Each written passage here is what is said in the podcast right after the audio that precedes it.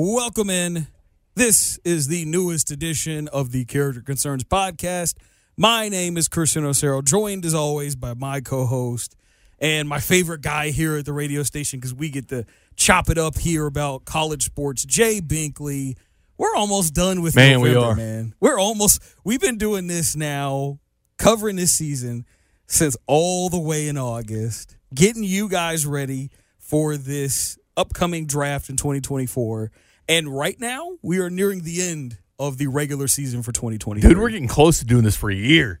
We started in February last year. Yeah, we're- remember we're that all through training camp? But yeah, but it was almost a year. It was we got three months left. Yeah. Yeah, it's, Fe- when, when February, I think it was February because we were It was, getting it was to right before the combine. It was draft it was- Kansas City, and we're excited. it So- was the Monday before the combine. That was the very first time that we ever came on to the podcast network here at 610 Sports Radio, and we did the first edition of Character Concerns. Look at us now. We we almost completed our first regular season for college football Yeah. together, covering the hottest prospects. It's more fun doing it that way. It's more fun doing the prospects when they're playing. Yes. It- because you know we could sit there and look at them afterwards and talk about. It's different if you're watching them play. Yeah. It's different if you're watching the ebbs and flows of the season and seeing the matchups that they're doing. Like I, I've had a lot of fun watching games every week in a different way. Look at the prospects and and, seeing what they're doing. Again, talking about the uh, the teams with all the multiple players. You know, like Washington, for example, the the three maybe first round receivers and Jalen Polk and Yeah. Jalen McMillan and Roma Yeah. Dunze. And I was talking to Sean Barber about this and other players because you know that's the that's still the mystery to me, Chris. I think it is the biggest mystery. Now, how are you going to separate them? Because I always look at what corner because teams do not have three NFL corners No. on their team. Yeah, no. If You they're got- playing Alabama. I say who's Kool Aid on? Like who's he playing on? You know, Malik Nabers. You know, you had a lot of him um, in that LSU game. So because I do think that some guys are benefiting from having another stud on the roster. Oh yeah, I mean, and and you certainly see that with those teams that are really loaded. A lot of times there are those situations where one guy benefits from the other. We talked about this last week with Emeka Egbuka and how he could very well be that guy who is benefiting from uh, coverages, facing and paying more attention to his teammate Marvin Harrison Jr. than him, and and certainly that could be something that affects his draft stock come April. But um, earlier, I think it was this was actually la- late last week. A uh, a guy that we very much, whenever he puts anything out, it is front page news for any of the draft heads out there. Mel Kiper Jr. put out his big board for 2024. I think he sets the board. He well, he does it. I think a lot of people kind of copy Mel. I mean, Oh, yeah. say what they want about the Mel, but I think he puts things out there, and then people will look at it. Maybe they'll agree or disagree, but I think a lot of the mocks they won't ever admit it. But I think a lot of them are based on Mel. Yeah, I think I think Mel is very much the standard bearer. I think you're right; he is the bar in the industry. And whenever anyone puts a mock out, they're going to try to compare that with what he has. Whenever he puts his first big board out at the beginning of the college football season, all of the people in our position are going to look at that, compare notes, and be like, "Okay, here's some guys I should watch." And so he put out his list of top 10 players for each position, his big board top 25 guys, and we've got the list here. Hey, real For quick, each position real quick, group. it is interesting that on a different network, Mike Mayock, who is my favorite draft guy, Is he your favorite he, draft guy? No, it was. He was. He, He, put out one, he put out one mock. Kinda, he certainly kind of yeah, one mock. It was a day before the draft. Yeah. But I was always curious how that guy is going to because we want to see how would Mel Kiper do in the front office, right? Right. How would he do? We got to see Mike Mayock in the front office, and it was abysmal. It was terrible. Not only that, he had advantages because he could literally text every GM. He already knew their tendencies and what they think because he'd been texting them the years before. He was friends Now, with a lot of those guys. guarantee they stopped talking to him Yeah. when he was a GM, but he failed miserably. So I was always curious how you take a mock guy into an NFL front office, and we got to see what happened. But carry on. I'd like to see what Mel Kiper could do. So starting with quarterbacks, again, we we all know. If you're listening to this podcast, you know it is an inexact science. What any of us do here. We're gonna do some mock drafts here starting next month. And we're probably going to be really wrong on almost every one of those picks. But you never know. Crazy things happen in this industry. Um, but starting with the quarterback position, He obviously has Caleb Williams as his number one overall player in on his big board and his top quarterback there. I saw a mock today. Caleb Williams going fifth. Who, who, I'm not kidding who you. put this out? Who put It was this like SB Nation. I. I, you know what? I'm not going to say. You know was what? it a team blog or was it no, was no. it- Hang on. was it straight Let me SB give you the, the I think- accurate one. I think this is a little ridiculous here. But anyway, they had Drake Maye going for him. I'm just saying, I hadn't seen that before, but uh, maybe it's this SB Nation one. Hang on. Yeah, SB Nation has Caleb Williams going fifth, and they've got Drake Maye going third. This one just came What? out. SB Nation just put this one out today at 7:30. One of their guys. I mean, just you know, one person. But, A guy. but anyway, it was one of my lead mocks, uh, my uh, stories. But I was just curious where people are putting uh, Somebody- Caleb. Look, I think that that part of that is like the whole hot. It's hot takey. It's very hot takey. I think it's very much we're going to put this out there to stir up a little bit of of drama, get people talking about what we're doing, and that's why we're putting it out here. But I, I mean, let's let's keep it a buck. If your if your mock draft is putting Caleb Williams outside of the top two or three picks, your mock draft's not that valid. Hey, the Giants are loving it. Oh, I'm sure. I'm sure there's a lot of teams. I'm sure there's a lot of teams that are sitting there in that, at that position. And they're like, man, I'd love for Caleb Williams to fall to me at four or five. But I, I don't see that happening. I think at the very minimum, a team will trade up and try to get Caleb Williams. And I just don't think there's a lot of validity to this idea that uh, that he he's going to go outside the top three. Like he's going to go inside the top three for sure. If at very minimum, just so a team trades up so they can get him before anyone else can. Because I guarantee you, somebody's watching his film and like, I got to get that quarterback. Somebody's looking at him the same way Veach looked at Mahomes back in 2017. Well, really, it was like 2015. And then in 2017, he's like, we got to get this guy. So I, I kind of feel like that's what's going to happen with I mean, he, he's had a good year, and I think it is important he finished the year out and didn't listen to everybody like saying, "Well, maybe you should just sit the games out." yeah, that's, terrible. because that, that's a bad look for NFL teams that are about to invest a lot in a quarterback. So I'm glad he he actually put up decent numbers finishing it out. That defense was just so so, bad. bad, at Yeah. USC. But you can learn a lot about a player when the chips are down. Yes, yes. And I, I think it was a very good character uh, trait of his to show up and continue to play. Even though the season was done, basically, I, I do think it's a bad idea when players uh, try to miss games during the regular season. Because I think, again, A, you want to play in all as many games as you can because the grind of playing an NFL season, a full 17 game slate plus any potential playoff games, is really difficult. It's really hard on you, and it does a lot to your body. I mean, I I, I don't know if you saw the newest episode of the franchise from the Chiefs on YouTube, but Rashee Rice was talking about that, about how he's had to adjust to the grind of having to play a season that is now very quickly approaching being longer than any season he's ever played in his, his career as a football player. So, um, yeah, I commend him, uh, Caleb Williams, and any player. He still put up 30, For doing 384 yards Yeah. and a loss to UCLA.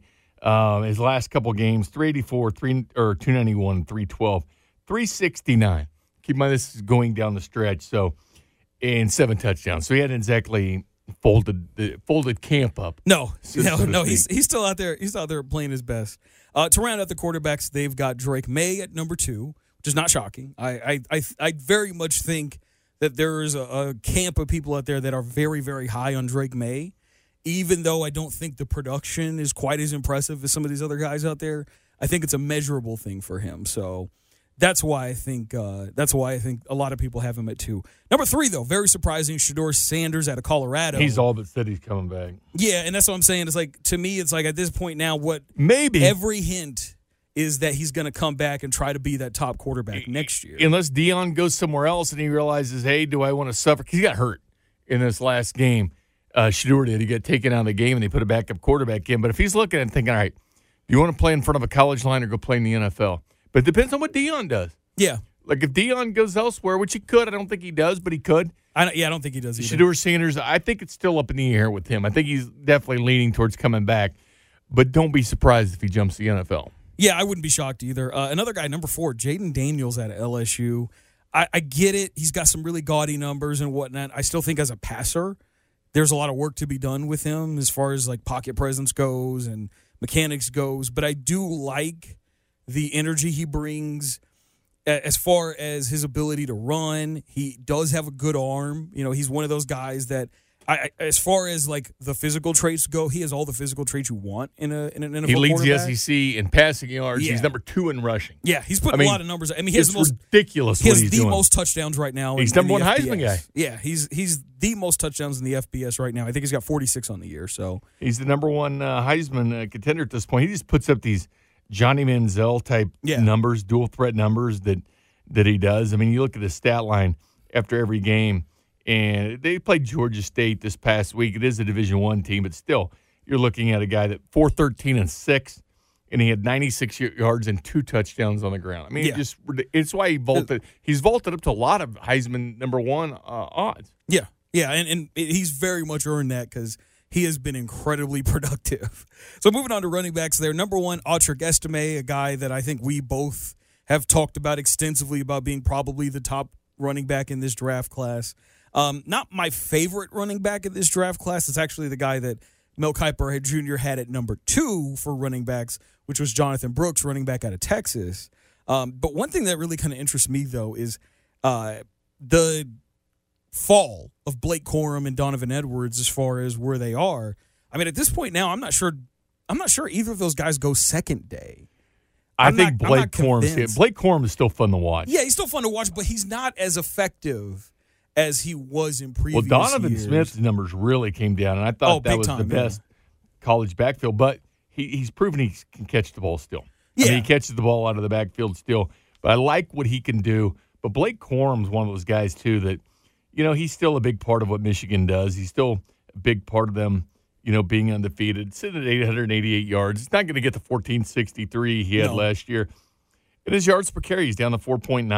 And that's uh, that's very concerning. I think is the drop in actual yards per carry because he, especially lately, like you're seeing a lot of games where he's averaging like in the low fours, high threes per game, And they keep running the ball. They they're Yeah. giving him the, them the ball more than uh, their JJ McCarthy. JJ's not. He's barely. He's bare. I mean, he right now they're using JJ McCarthy as a game manager, like a game manager. They want to not like a, like a a Malik Willis for the Titans. Like when he came in and played the Chiefs last year, they're using JJ McCarthy kind of that same way, and it's weird because this is a guy that a lot of people thought was going to be a first round quarterback. So.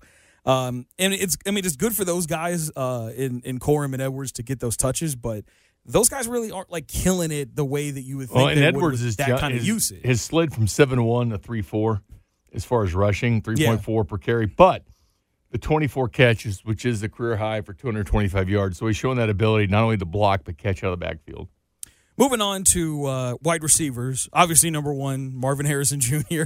out of Ohio State. Number two, Rome Odunze out of Washington. Huge game. Yeah, yeah. In the- in the rain. Just yeah, like I said, I mean he's he's very clearly the best receiver they have in Washington, which it, it's a loaded wide receiving core there, anyways. Um, Keon Coleman, number three, wide receiver out of uh, out of Florida State. He's I think he's kind of the unicorn in this draft class because he's a six four wide receiver with. I mean, like I said, I think he he might be a four four guy at six four and you're talking about a guy who's fast enough to be a return man at the collegiate level. So that's saying a lot. I mean, he hell he might be he might be even a four three. Which if he's four three, there's no way in hell the Chiefs are going to be able to get him unless they trade way up to go get him. It's been five games since he's had over 100 yards, but I think a lot of that dictates by, you know, kind of the game plan and what they're doing. Yeah. And it's going to be interesting to see what he does now without Jordan Travis, his quarterback that's hurt. Yeah, just yeah that that knee injury that he had this past weekend. I'm also really concerned about that just because. Uh, yeah, I mean, obviously Jordan Travis, you know, looks like his career's done, and you know you you feel bad for him, but you know at the same time like. Now things are going to change with Johnny Wilson Jr. and and Keon Coleman and Jaheim Bell as well. So uh, He was the big play wide receiver uh, this last weekend for Florida State. yeah, so that'll be really interesting to see. One thing that I'm kind of confused by uh, at four, he's got Malik Nabers, wide receiver at LSU, and I've look, I've raved about him all year long. I call him Mister Consistent. He's my second favorite receiver. He is by far Keon my Coleman's second face, second be- best favorite receiver in this draft class. I would be so happy if he was sitting there in like the late teens. I would implore the Chiefs with every ounce of my being to trade up and go get this man. trade up for Keon, trade up for Malik Yes. Couple guys, Xavier Worthy could stay put. Uh, Brian Thomas, they have as their seventh. He's the other guy at LSU again. li- Was leading, But he's not really the other guy. He's he's, a, 6'4". he's, he's a producer by himself. He's a stud. Just curious again.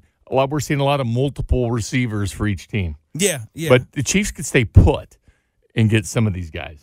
Yeah. Now they have to move up in the early twenties, maybe even higher for Malik Nabers. I, I think I think higher. I, I I think I I I believe Malik Nabers will be off the board before Keon Coleman if unless Keon Coleman runs a sub four five forty.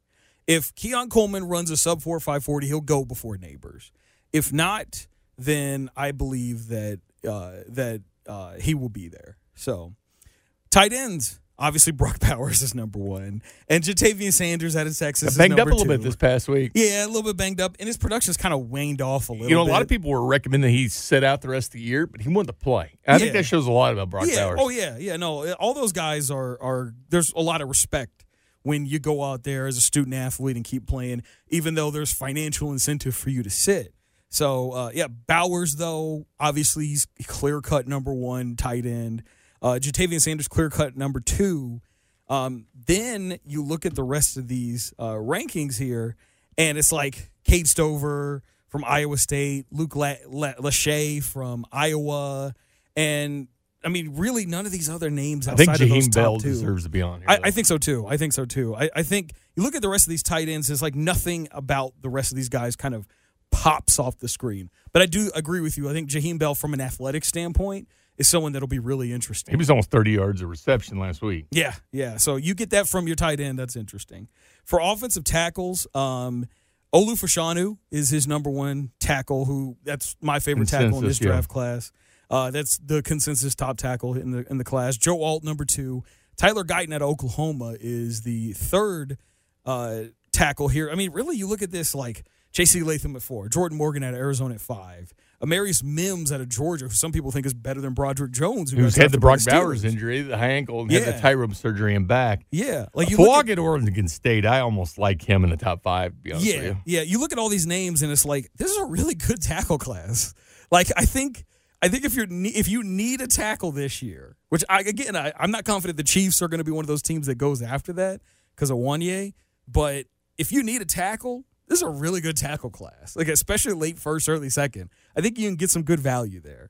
Um, surprisingly, none of the Miami guys are on here as well, like Mauigoa and Zion uh, Zion Nelson. I think those two guys are going to be really good tackles as well. So, um, onto the edge rushers.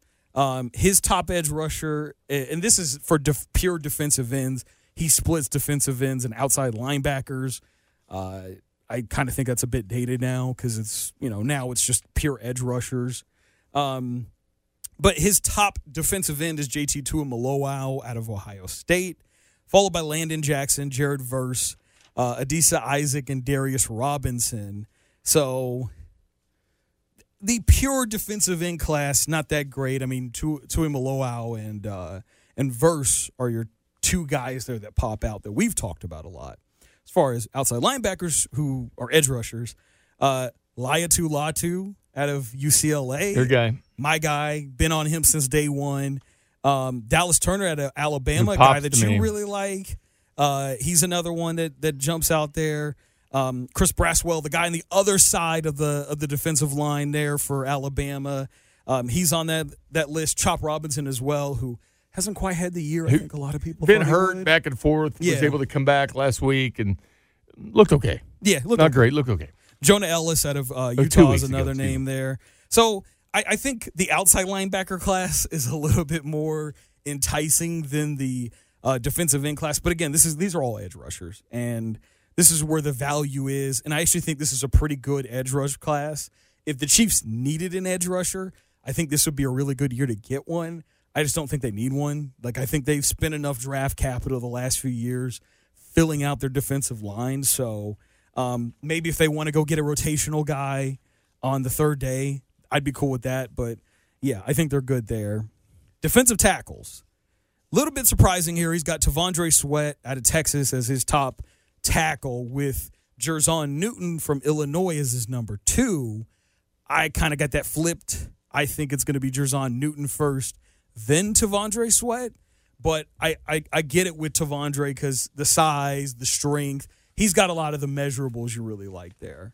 Um, Leonard Taylor, the third out of Miami, is another guy that he has on there at number three. Tyleik Williams, Ohio State. Not sure the Chiefs will take him, but Tyleik is a guy that you really look at as a potential steal at defensive tackle. I think probably second day is when he goes, maybe like somewhere in the early to mid second round. Um, and then Chris Jenkins out of Michigan, which I would have him in the in the top five. I know he's Yeah. sitting at five right now, but top three, I'd move him up. Yeah. I like Chris Jenkins. He's a big part of how good the defense Me is. too. I, I, I like him a lot too. I think he is he's he's got uh, the size you like. I mean, he's he was on. Um, I think he was on the freaks list that Dane Brugler put out earlier this year to kind of lead into the college football season. Like from an athletic standpoint, he's got everything the Chiefs love about defensive linemen there. And this is a guy that played with Mazi Smith last year at Michigan, and this is a guy that's just used to being an anchor on a defensive line. So um, I think that gives him a lot of value. And if the Chiefs were to go wi- with him in like the second round, I'd be cool with that. Cornerbacks. Cooper DeJean out of Iowa is his top cornerback. Very unfortunate situation. returns KX corner. He's out for the year with an injury, uh, lower leg, broken fibula. Yes. So bad news. That man, that's an injury that'll keep you out of the combine as well. Yeah. And so there's But I the think- number one corner. Yeah, I, I wonder if like how that'll play in with his value because it's he's obviously not going to be doing any any workouts at the combine or anything.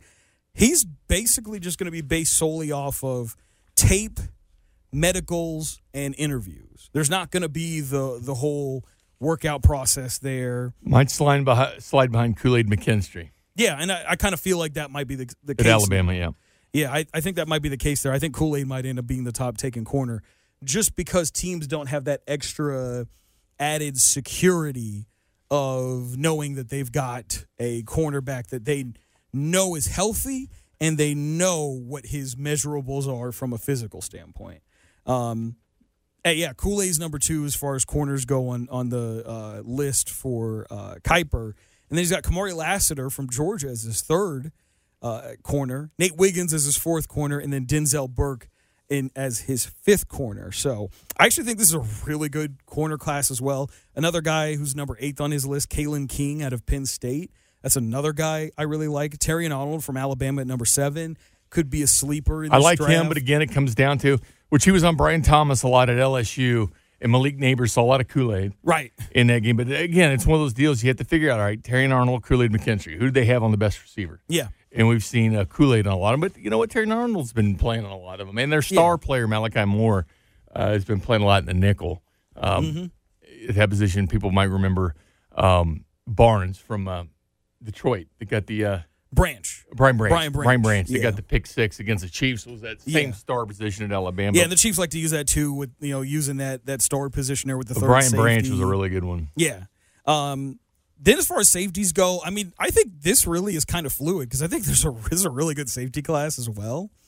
Um, Kamren Kinchens is ranked number one on his safeties list, Agree. followed by Tyler Nubin. I actually like Tyler Nubin from Minnesota a little better than Kinchens, but um, I think Kinchens will be really good. Ju- he just has the ball ball hawk ability that I think is so valuable in the game today, uh, especially because of the fact that like today now there's still there's a lot of speed out there on the field, and teams are trying to find ways to get those big chunk plays, even with every team running two deep safeties. So having a guy like like him who can be a ball hawk type safety so valuable. Um, and then Javon Bullard from Georgia, Jalen really like. Simpson from Auburn, I really like Bullard. James Williams from from Miami. Yeah, For I, I, versatility purposes. yeah, all these guys are really good. New age safety. Yeah, and and that's kind of what you.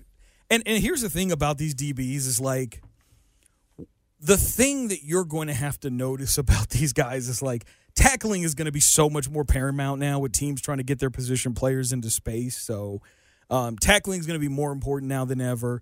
Uh, ball hawking ability is obviously going to be big, and uh, you know discipline. Can't get those bad penalties. Can't get the the DPIs, the holding calls, things like that, because those are drive extenders and they make it tough for your defense. So um, now these DBs have a lot more to worry about than they did 20 years ago.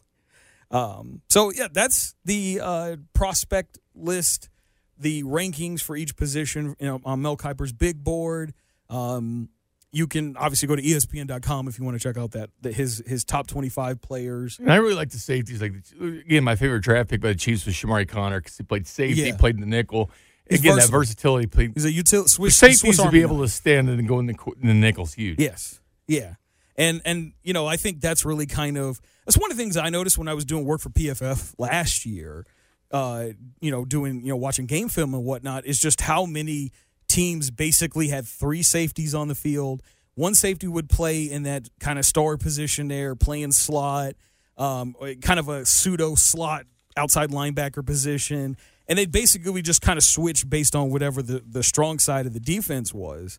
I mean, of the offense was. And it's just so interesting to see how versatile you have to be, especially as a safety.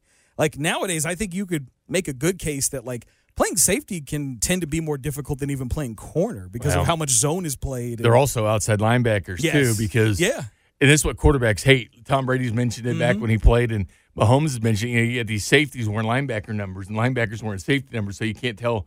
Okay, Yeah. they have a linebacker there or yeah. safety. Yeah, that's why you gotta you gotta make sure you memorize the other team's roster so you Yeah. know who's playing what, so you kind of get an idea of what kind of formations they're running. So, um, but yeah, I mean, like I said, I I, I definitely think that's that's uh, an incredibly interesting um, positional rankings for each list, and I think that could be a good barometer for how we rank players from here on out. Um, so I want to get to the prospect prospect recap. Starting off with a game I attended. I was at Florida, Mizzou this Oh, that's weekend. right. You were down there for that. I was down. I was in Como for it. the Graham Mertz crew, the quarterback yes. of Florida. Graham Mertz decided he wanted He to. actually had a good year. he actually had a pretty good year. I mean, he tried to be Tim Tebow at the very end. He's of out for the year, but broke his collarbone. He's wearing his number. Yeah, I mean, uh, Richardson did too last year. I, that might just be the quarterback. I got the defender now. wearing it too. Yeah. Uh, but yeah, I mean, I, I was at this game. I got to see Luther Burden in person. Uh, he had nine catches, 158 yards. Um, he was so great. But he the- was, he was not. He's. I'm telling you this. He's not used as well as he could be. No, he, he was underused, and Yes. these numbers even could have been better. He did have the fourth and seventeen, probably the play of the year Yes. for Missouri. That was the play of the year for them, for twenty-seven yard sure. gain for the Tigers. Yeah, not only, I mean, like they they misuse him. They throw too many screen passes with him. And look, he's great in space, but if you do it too often, you know, good teams are going to be able to take advantage of that and you know be able to prevent those big gains. He's really great down the field. You know, he's you know you get one on one with him on the outside there, uh, matchup nightmare. Um, yeah, he's he's the truth. He's he's going to be the best receiver in next year's draft class. Cody Schrader, their running back, 23, 148, and a touchdown. He was great. Uh, again, I, I even though he had 23 carries, I thought he was underutilized and misutilized. They ran too much between the tackles with him, and when they run those outside zone runs, he's so great. He's got a great eye. He reminds me of Deuce Vaughn, man. He's Or Austin. Ekeler. He had Yeah, he's a little dude, but he reminds me a lot of those smaller archetype guys. played Division two at Truman State. He did not have hundred yards in a game last year. He's got six already this year. Yeah, he leads great. the SEC in rushing, and he's catching the ball in the backfield. But man, he's a one cut guy. I like that. He didn't dance. It's one cut and go. Yeah, yeah, exactly. One cut and go. He's not. Yeah, he's not trying to do too much. He's not overthinking it. He doesn't run scared. He gets the ball and he go. And he he he's a guy like he's not afraid. Like I I think the Ekeler comparison might be better than my Deuce one, because like you know Ekeler when he gets the ball like that first hit, he doesn't go down. He keeps fighting. That's how I think it is with uh, with Schrader too. He's got that heart, man. It's Yeah. hard to bring him down. I mean, he plays with that zest, man. Yeah, I think He's he really, does. really shooting up. I mean, could be a late pick? Yeah, Probably a- six probably third day pick, Could yeah. it be a high priority under under the free agent? Yeah. Yeah, I don't. I don't. One think way he's gonna gonna make some that money. far. I don't think it's going to go that far. I think he's drafted probably fifth, sixth round.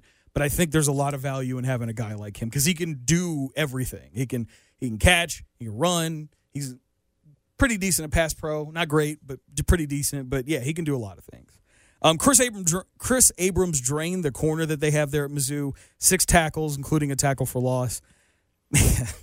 Got banged up on a play with Graham he, Mertz, did, he did get banged up on Where that three play. players were hurt, including Graham Mertz. yes, Yes, I'm gonna tell you this right now. At the very minimum, Abrams-Draine will have a job in the league for a few years, for a Oh, little yeah. bit, because he can tackle. He's tough and ta- yeah, He's you're right. tough. Comes up and makes He can tackle, and I've I said this so much So all year once. long, all year long about the Chiefs. Is like the thing that makes their defense so great, just from a basic standpoint, is tackling. They just don't if if if they're in your area, open field tackles down, You want to throw that screen pass, get you down. You obviously saw that with the um, in again the Dolphins game where uh, McDuffie forces the fumble and ends up getting the game-winning touchdown with Bryan Cook. Like that stuff right there gives so much value to corners. And Abrams-Draine, he can do that in space. I think that's one of his best characteristics is being able to come up and tackle and being that hard hitter. So he was very impressive in that game. I was like, stop running it to his side. And then uh, Ricky Pearsall had two catches for 72. A lot of explosiveness. Didn't get enough targets in that game, but you, you saw the production.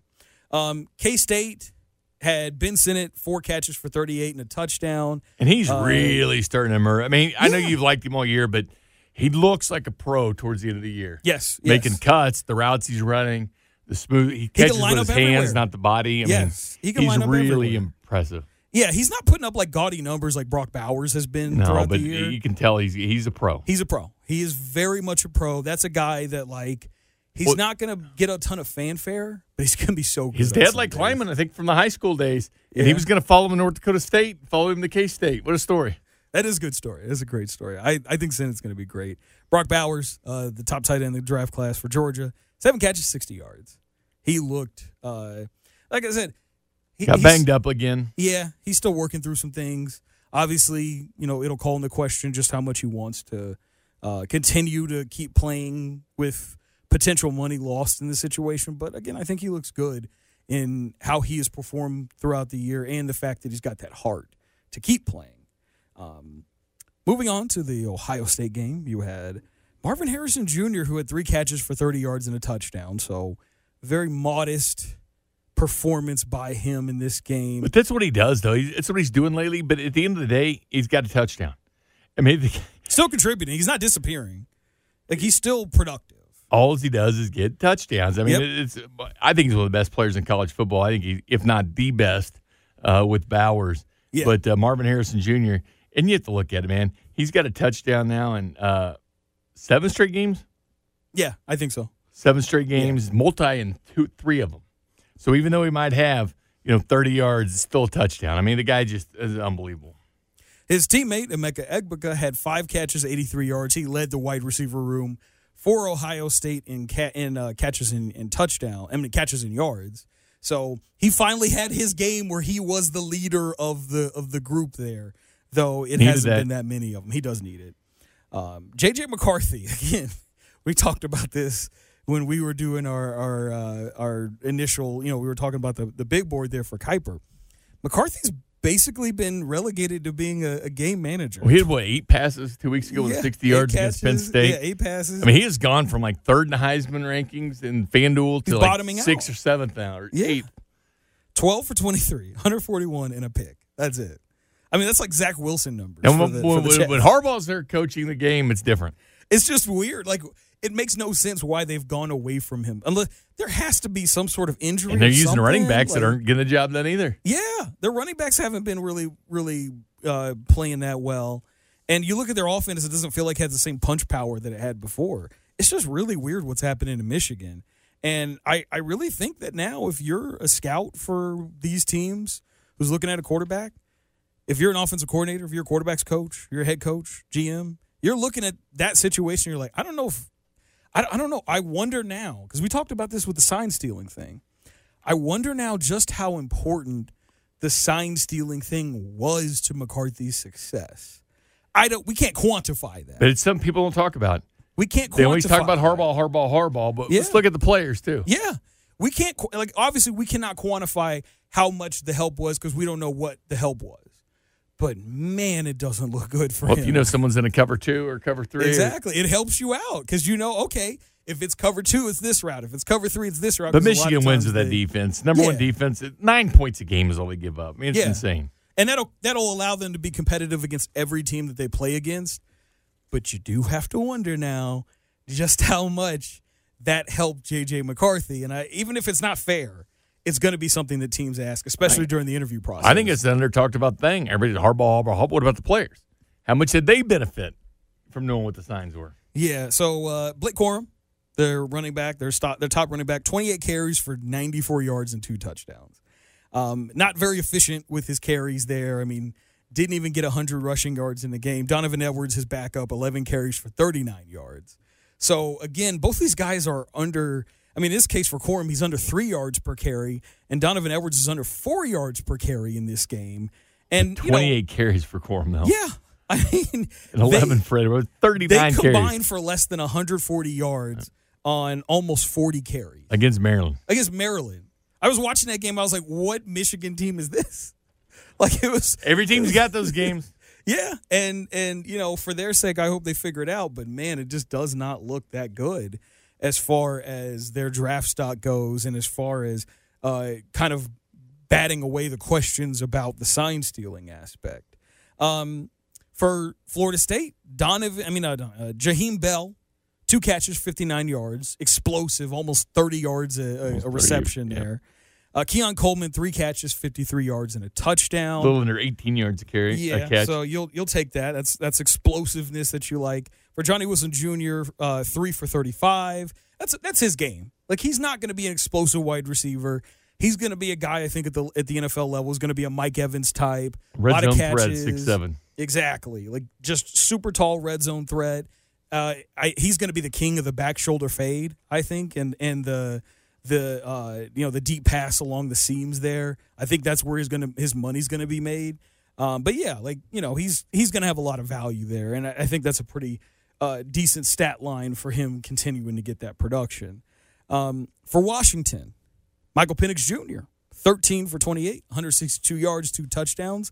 His production has started to drop over the last few weeks. A little bit, but it was a rainy night Um, yeah. in Corvallis, Oregon. I mean, Oregon's but but again, some guys excel in that kind of weather. And if NFL teams want a player that can play well in rain, Right. Like tonight, you see Jalen. Well, You see Jalen Hurts, Jalen Hurts and Patrick. Mahomes, and it's like it's funny. You think that the weather is going to ruin the the scoring in that game, and watch those two two teams score like almost thirty, almost thirty tonight. It doesn't bother the good ones. Yes, yeah. Uh, their running back Dillon Johnson, eight, 16 carries for 89 yards. So he's starting to get a little bit of consistent production there. Rome Odunze, their top wide receiver, Great catches. seven catches, 106 yards. I mean, what his placement, the way he runs his routes, the catches. I mean, he's showing why he could be the top receiver drafted. Yes, yeah. I think he's definitely putting himself into that discussion of being that number two on a consistent rate.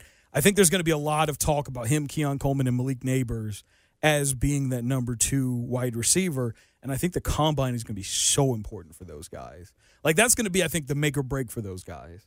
Um, DJ Uiagalelei, the uh, quarterback on the other side there in that Washington Oregon State game, uh, he had 15 for 31, 164 yards, two picks. He also ran for six times for 53 yards. Um, Big dude, played at Clemson. yeah, you know, like he's he's been there, he's done that.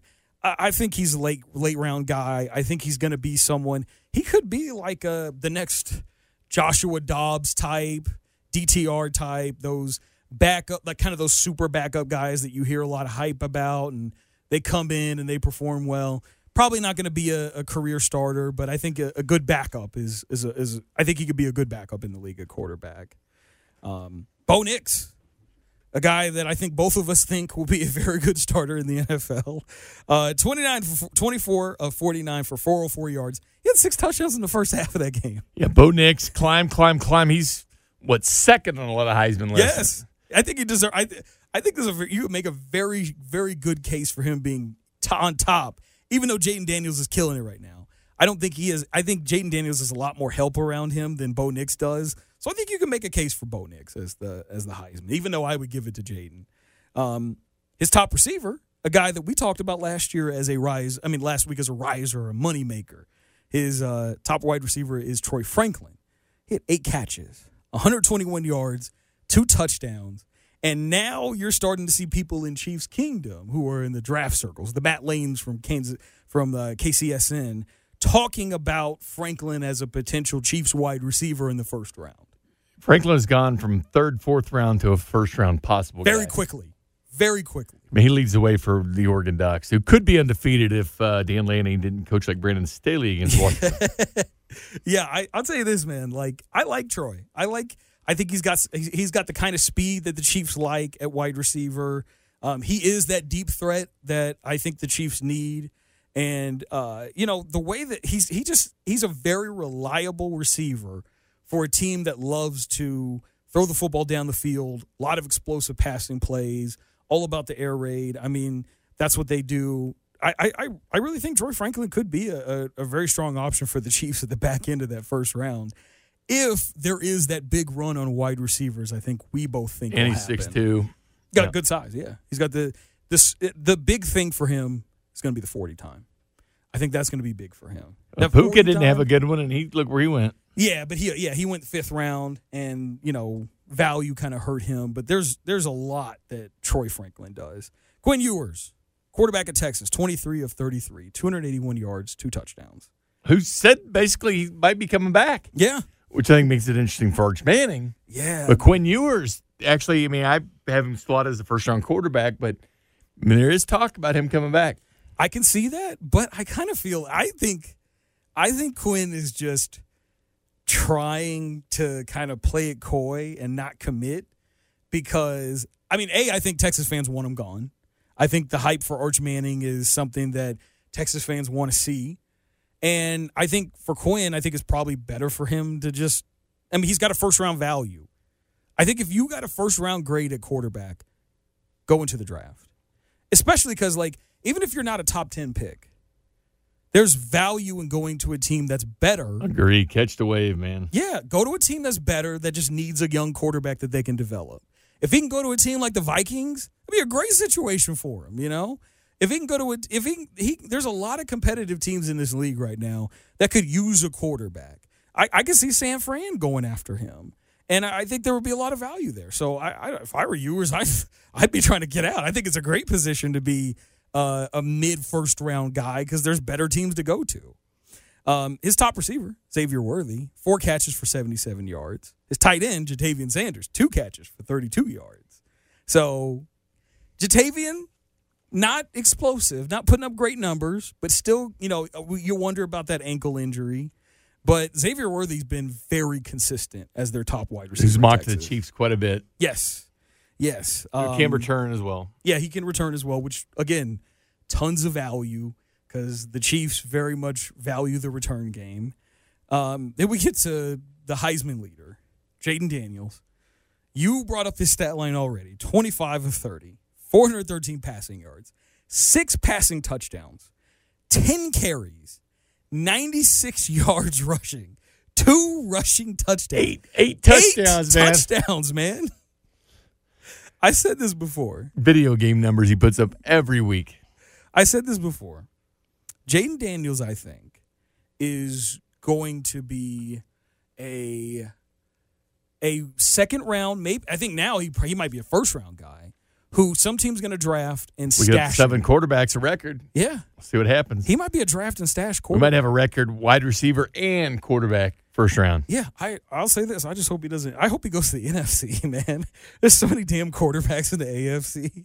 Like this is a guy I think has a lot of potential to be an electric starter. He could be a Jalen Hurts type, and uh, you know you end up being another Jalen Hurts type. There's a lot of value in that. uh, his top receiver Malik Nabers had eight catches for 140 yards, two touchdowns. Mr. Consistent. Your guy Brian Thomas Jr. had four catches, 103 yards and a touchdown. So. Uh, their top two guys combined for 200 Second nation touchdowns now. nasty. Um, yeah, Brian Tom, Brian Thomas Jr. He's going to be, I think, a, a steal. I don't. he's I don't think he's gonna 6'4". be- I don't think he's going to be a first round guy. I think he's going to be a second round guy. Uh, Audric Estime, probably the top running back in uh, in all of college football. Twenty two carries for 115 yards and a touchdown. And then Drake Maye, quarterback for UNC, 16 of 36 for 209 yards That was a rough game against Clemson. touchdown, interception. He's had a few games like that this year where it's just like nothing eye popping from a number standpoint. But again, It just shows you what it never things could happen in the next year. And he had to come back this year and play. right, But you know, Josh Allen, you know, had a better second year than he did his third year. he did, yeah. And I mean, I mean, we saw that with like Trey Lance and uh, Jordan Love as well. Both Trey guys. Lance only played one game last year Yeah, at North Dakota State. Exactly. So it's like a lot of those guys going into the draft, their last years weren't great. So, um, yeah, I mean, I don't think very many teams are going to hold it over Drake Maye just because I think it's more of a measurable thing than it is a production thing. Uh, so moving on to money makers, two guys that I that jump out to me as guys who have made themselves some money. First, Jayden Daniels, obviously. Again, he leads the FBS with 36 touchdown passes. He has 46 touchdowns on the year. He has 800 more yards than any player in college football. Credible uh, transfer portal quarterback. People like talking about that. Yes, uh, Arizona, Arizona this was State. a Herm Edwards guy at Arizona That's State. right. And he transferred over to, LSU, which LSU's done really well with transfer quarterbacks. Obviously, see Joe Burrow as well, who transferred from Ohio State. And I mean, it's just incredible seeing the ascension that Jayden Daniels has had. What was he at the beginning of the year? Like fourth in Heisman odds? I think fourth to fourth or sixth, fifth, fourth you sixth. it, yeah. And all Now of a he's at the sudden, he just jumps. He's the top guy. And he would be the top if LSU didn't have the, uh, the three losses. Oh yeah, like, and I still, I, th- I think at this point now he's probably put himself in position to win it because, like, I mean, it's him, it's Bo Nix, Michael Penix Jr. Is is there anybody else that you would put up there?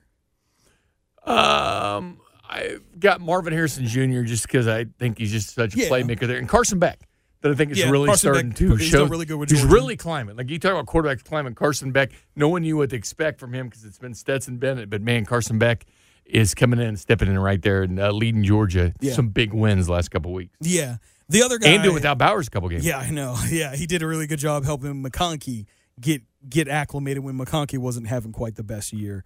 Uh, the other guy I would have is uh, Xavier Watts, safety out of Notre Dame. Uh, seven picks on the year, leads the FBS. He's got five picks in his last four games. Didn't have one this past weekend, but in the previous three games, five picks. We have five in the last four. Yeah, Five picks. He is just he is being he right now, especially at the safety spot, because that's a position. Generally, it's more so corners at the ball hawk level man. but there's a lot of value in being a ball hawk there. Moving on to our watch list for the week. Starting out TCU versus Oklahoma.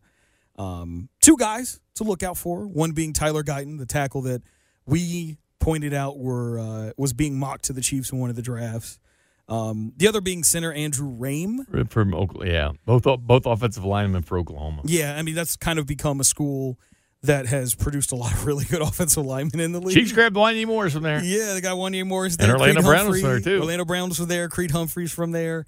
Uh, they they just again we talked about last week. You want to get an offensive lineman. Oklahoma seems to be a good spot for it.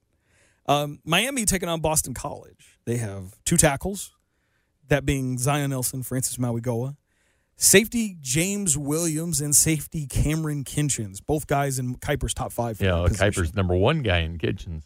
Yeah, so they've got some talent there. Um, what was the receiver's name? Uh, uh, Refestro or something like that. He had a big game. He had like almost 200 receiving yards in the in their uh, win this past weekend. I caught a little bit of that as well. Um, yeah, they you know definitely seem they got a lot of talent for a team that really isn't that great. Um, so yeah, Well, a lot of people thought Van Dyke would be a first round quarterback. yeah, yeah. I mean, at one point early in the season, before it was before that meltdown they had, where they should have knelt it, and instead you get the you get the turnover, and then the uh, wh- who was it? Was that Duke that they played that week? Sharp had eight for one ninety three and a, and a touchdown, Yeah. but uh, but uh, but they've lost three in a row. Yeah, Miami. they're just they're not the same team since that since that loss that they had. Um, clock management, man. Yep. Then number nine, Missouri takes on Arkansas. These are ga- these games are all on Friday, mind you. So don't don't be looking for them on Saturday, and then you see the the final score already. Mizzou takes on Arkansas in that fake rivalry that they've tried to create there with uh, the state of. Arkansas. Um, uh, quarterback Chris Abrams Drain, who I am, I can vouch. He's the truth, man. He's for real. He's an NFL cornerback. Uh, probably going to be a really really good second day pick for somebody. Um, he is going to be obviously playing in the game, and then their edge rusher Darius Robinson, who A lot in- of people think he's the best one. I mean, Yeah. you probably saw him. You saw Yes. him first last week. He Yes. really flies and pops. And of Yes. course, Cody Schrader, another one to watch from. Yeah, Schrader's obviously going to be someone to back. watch out for. Running back for them, number seven. Um, re- again, probably a third day guy, but got a ton of value there. Austin Ekeler type. Uh, Texas Tech takes on Texas on Friday.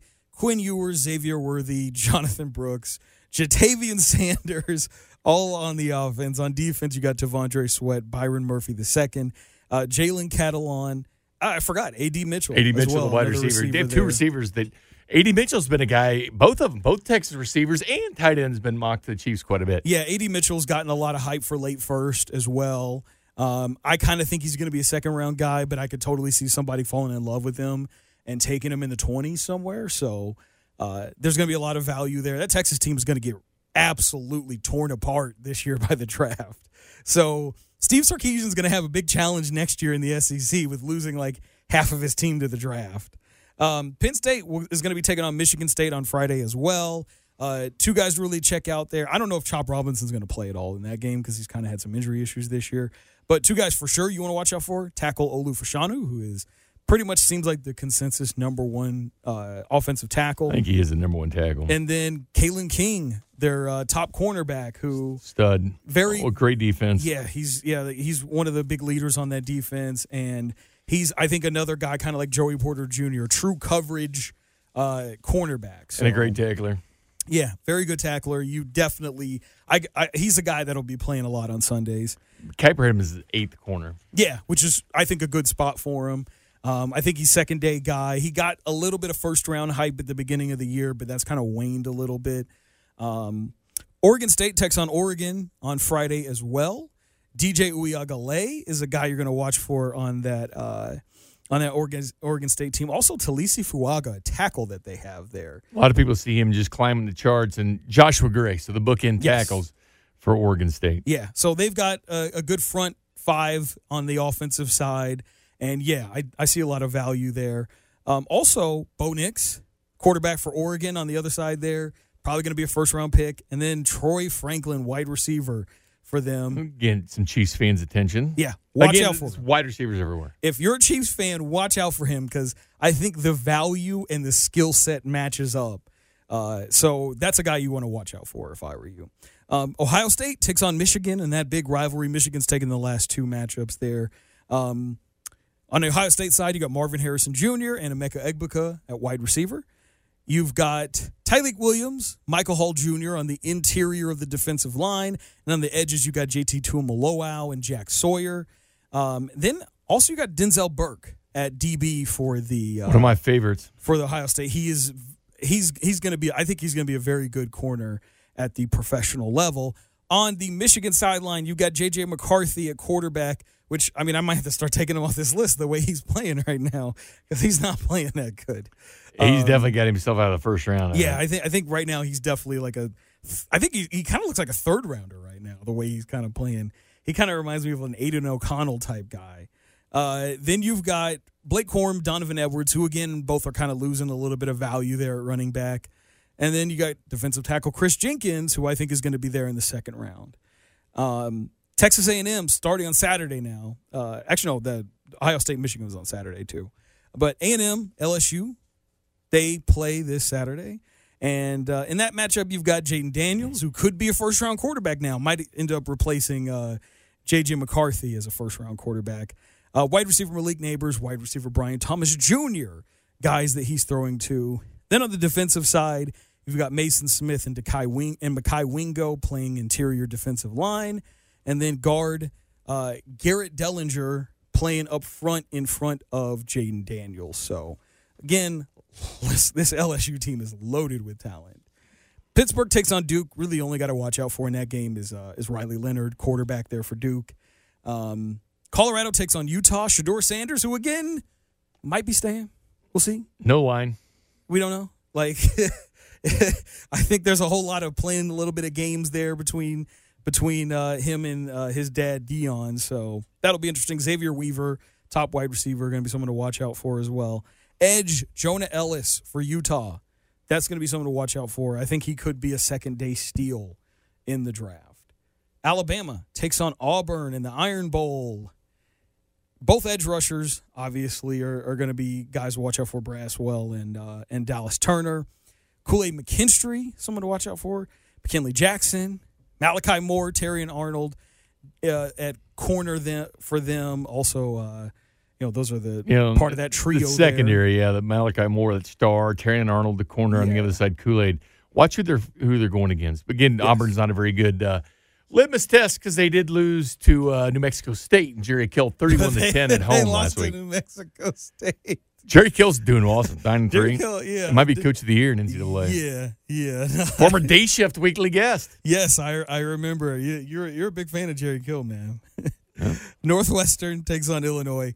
I mean, let's keep it a buck, man. This is not going to be a good game. No. These teams. Northwestern has played well though. They played well lately, but these teams really aren't that good. Um, Newton, defensive tackle in this draft class, guy to watch out for for uh, for Illinois. Keith Randolph. And I put Keith Randolph on here too because he had a good year last year. he got he got some, he he had a little hype going into the year. He's the team captain. He leads the nations in tackles per game among defensive tackles. Mm-hmm. So five and five and a half tackles a game from a defensive tackle spot. So that's pretty damn good. Yeah, he hasn't got quite the hype since the season started, but preseason matchups, I think he was also on the freaks list for for Brugler as well from uh, from the uh, athletic there. So certainly got to watch out for. Also Isaiah Adams, who's a tackle for Illinois, uh, going to be a guy to watch out for as well. Washington State takes on Washington and what could be the very last matchup. Uh, between these two teams, unless they work out. No, they have worked out. The Apple Cup Oh, is going to get yeah five Have more they? years. I think. Okay, that's be good. Lumen Field next year. Then it's going to alternate. That's good. I know. schools. I know. We've like some of these. So the matchups- Cup's going to going to continue. Some of these matchups have kind of been pushed off to the wayside. Like That's why I like this weekend little rivalries. Yeah, me too. Me too. Uh, yeah, you know, like Bedlam is ending for now. Obviously, I think they'll come to an agreement to play at some point. But, um, so it's it's good to see those two those two teams continue to play. Guys you want to watch out for: Michael Penix Jr. at quarterback. Then at wide receiver, you got Rome Odunze, Jalen McMillan, Ja'Lynn Polk. Uh, McMillan and Polk, I don't think played this past weekend, but They did, but Polk played, I believe. But they did. I know McMillan's had some injury issues throughout the year, um, but if those guys are healthy, you obviously want to watch out for them. Um, it certainly looks like they've had a lot of injury issues. yeah. Ja'Lynn Polk's one of my favorites. yes, Size, speed. And they, and I think those injuries have probably contributed a lot to why uh, Penix's production has gone down the last couple weeks or so. But still, I think And playing in the be- rain, it didn't help. I think this could be an electric game from them. Washington State's really not that. They're not a great team. They're they got some talent though. Um, FSU takes on Florida. Um, now that Jordan Travis is in that situ- is is injured now, I think Florida has a has a pretty good chance in this game. Um, but it'll be interesting to see what happens with the backup there and the receivers they have. They still have a ton of talent on that squad there. Keon got- Coleman and Johnny Wilson Jr. Yep, those are the two receivers you're going to watch out for. Jaheim Bell, the tight end. Yep, Jaheim Bell is another guy you want to watch out for. Ed- Edge Jared Verse is going to be someone to watch out for. for Florida guys really State to watch well. Florida State. And then uh, you definitely want to watch Ricky Pearsall, wide receiver for Florida.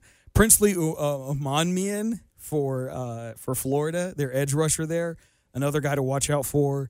Um, so you know, decent talent there on the Florida side, but certainly nobody near the top. I think Princely is someone that is actually probably uh, could be a second day guy, but I actually think is an early third day guy. Um, Notre Dame takes on Stanford. Quarterback Sam Hartman, who I think his value has dropped. Um, Audric Estime, the probably the top running back in the nation this year, could very well be the top running back taken in the draft in in April. Um, Joe Alt and Blake Fisher, who are, I Bookend think- tackles, just like uh, think- Oregon State. yeah, I think they are probably the best tandem at tackle in the country. Joe Alt's probably the number two tackle in this draft class. Blake Fisher, I think, is probably going to be somewhere in the second round. Um, so good value there. That's going to be someone to watch out for. Georgia takes on Georgia Tech, and uh, you got Brock Bowers there. And uh, you know, we'll obviously see he just got the he just got re, he got a new injury now, so we'll see his status for the game. Um, Ladd McConkey though has done a very good job in place of Rising of up draft Bowers. charts. He is very Looking much at second round, third round now. Yes, I think he's a second day guy. Um, and yeah, there's a lot of value with him. He he's he he's definitely impressed a lot of people by coming in and basically doing everything that Brock Bowers was doing before. Um, you also have Kamari Lassiter at corner and Javon Bullard at safety for for Georgia. Not quite as stacked all around as they've been, but still a great team. Um, Clemson takes on South Carolina. Two guys on that Clemson defense you want to watch out for: linebacker Jeremiah Trotter Jr., cornerback Nate Wiggins as well. Uh, I've seen Wiggins get a lot more hype here recently. I think he's Been a guy that I pretty much hyped every week. Yeah. yeah, yeah. You've been talking about a lot. I, I think both those guys are probably second round guys. Um, UNC takes on NC State. Drake Maye, obviously quarterback. Guy that you actually texted me about though this weekend. Tez Walker. You got my text Wide to you this week. He- he's just bigger. You understand. He transferred to Kent State. You understand why they wanted him eligible because he wasn't was ruled ineligible first couple years. But he is a big play receiver. Yes, big play guy. Uh, he's got the size you like, and like I said, we talked about this when he first started playing after uh, after that fiasco with the eligibility. you see why they like Mack Brown was so adamant in getting Tez Walker out there to play. He wanted him bad. He wanted him bad, and I get it because Tez is easily the best weapon that they have on their offense right now. Um, then you've got Iowa State taking on K State. Two guys, watch out for Cooper Beebe, tackle for them. Um, you know, I've seen him as the number two tackle in this draft class. Uh, I think it was Zach Zinter or what? I can't remember. Yeah, who they have moving the tackle at the NFL. I, to me, he's still a guard. Yeah, I think so. Um, but yeah, BB is a guy to, to look out for. You said BB moved to tackle or Well, Zinter? like some of the charts have him as a tackle. as a tackle. Okay, I, I'm not sure about that, but yeah, I mean, we'll see. I mean, if he can move to tackle, that significantly increases his earning potential. Yeah. So, I mean, that would be a good move for. If he could do it, that's great for him. You know, that's a lot of money there. Uh, ben Sinnott, guy that we both think is very professional tight end in this draft class. So, someone to watch out for. And then Cal taking on UCLA. Got to watch out for edge rusher Laiatu Latu, my favorite edge rusher in the draft class, and someone I think has, I, I think he could be end up being the top edge rusher in this draft class taken. Period. So, um, a lot of great prospects to watch out for this. It'll be a fun weekend. weekend. It's the uh, it starts Friday. You get Saturday. Yes, Great rivalry games with good prospect list. I love rivalry weekend, man. This is one of my favorite weekends of college football season. Like seeing the interstate rivalries like Yeah. that is so much fun, man. I I love watching those teams. It it a lot of times hasn't been good for me lately because Florida Florida State hasn't usually panned out very well. But uh, yeah, there's a lot of good talent here. It's, it's gonna be a lot of fun games, and this is gonna be the last opportunity for most of these guys to show what they can do during. And the s- regular most of them are skip bowl games. So Yes, most of them are going to skip bowl games. Uh, most of them will not play next weekend during championship weekend. So we'll this is it right here. when we get there. Yes. So, uh, like with that, we will keep you updated on prospects who are impressing us, who are showing what they can do, trying to improve their draft stock. We keep you updated on the guys who are pretty much locked in at the very top of their positions for the t- upcoming NFL draft. Plus, we will also keep you up on championship weekend. Who to watch for? Who's going to go out there and do their thing and try to make themselves a little money going into next year's draft? For Jay Binkley, I'm Chris Osero. We thank you for taking time out of your day to listen to us here on the Character Concerns Podcast.